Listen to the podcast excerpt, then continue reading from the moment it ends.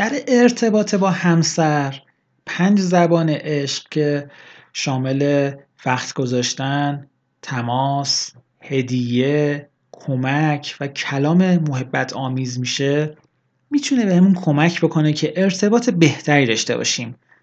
اما وقتی می‌خوام با همکارم ارتباط بهتری داشته باشم که دیگه این پنج زبان عشق نمی‌تونه کمک بکنه. وقتی می‌خوام با افراد دیگه با بقال سرکوچه ارتباط بهتر داشته باشم با یه ارباب رجوع با جایی که رفتم خودم ارباب رجوع هستم می‌خوام ارتباط بهتری داشته باشم با اون کسی که اونور میز نشسته دیگه نمیشه از این پنج زبان استفاده کرد. اینجا متد جهانی دیسک دیگه می‌تونه به ما کمک بکنه. چطور؟ متد دیسک میاد بر اساس برونگرایی و درونگرایی و همینطور بر اساس مردمگرایی و وظیفهگرایی آدم ها رو به چهار دسته تقسیم می‌کنه و البته نه فقط همین چهار دسته. چهار دسته کلی که چون هر کس یکی دو تا از این ویژگی ها رو حداقل داره حدودا 15 16 دسته افراد رو می‌تونیم با متد دیسک شناسایی کنیم.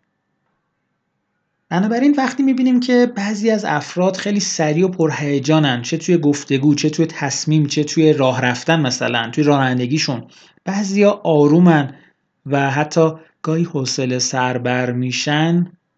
می‌بینیم که آدم با هم تفاوت دارن. یا بعضی خیلی پرکارن بعضی خیلی پرفکرن بعضی پر ارتباطن بعضی خیلی تنها و گوشگیرن بعضی مثل آقای سعدی خیلی پر ریسک و پر مسافرت و این ورانور برو بوده. بعضی مثل جناب حافظ خیلی محتاط و گوشگیر بوده. یا اینکه می‌بینیم بعضیا خیلی همیشه سرخوش و خوشحالن بعضیا معمولا غمگینن تو فکرن. یا اینکه می‌بینیم بعضیا وقتی می‌خوان تمرکز کنن دیگه میشن خدای تمرکز. بعضیا ولی نمی‌تونن حواسشون رو جمع بکنن. اینکه می‌بینیم بعضیا کلی نگرن بعضیا جزئی نگرن اینها چیزهاییه که با دیسک می‌تونیم شناسایی بکنیم.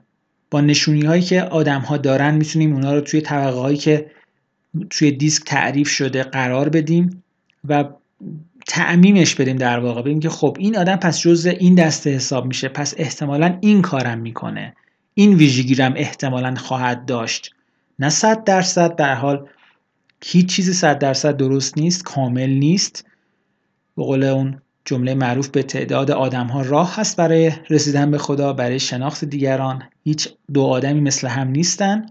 ولی تا یه حد خیلی زیادی تا حد خیلی کار راه اندازی دیسک می‌تونه کمک بکنه که خودمون رو و دیگران رو بهتر بشناسیم توی طبقه بندی های مختلف قرار بدیم و وقتی که قرار میدیم بر اساس ویژگی هایی که اون طبقه از ویژگی ها و رفتارهای مختلفی که نشون میدن دارن آدم ها رو بهتر بشناسیم.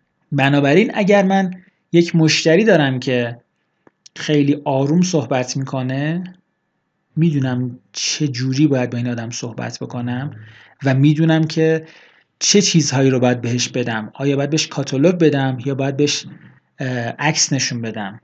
یا باید بهش بگم که بیا با این وسیله کار کن. پس اگر من می‌بینم که یه آدمی با خانواده یا با دوستش اینجور بگم بهتر با دوستاش اومده خرید بکنه از مغازه من. می‌دونم پس روی چه چیزهایی باید دست بذارم. دیسک به ما کمک می‌کنه که شناخت بهتری از خودمون و دیگران داشته باشیم و در نهایت از این شناخت به ارتباطات بهتر به فروش بهتر و به هر چیز بهتر دیگه دست پیدا کنیم.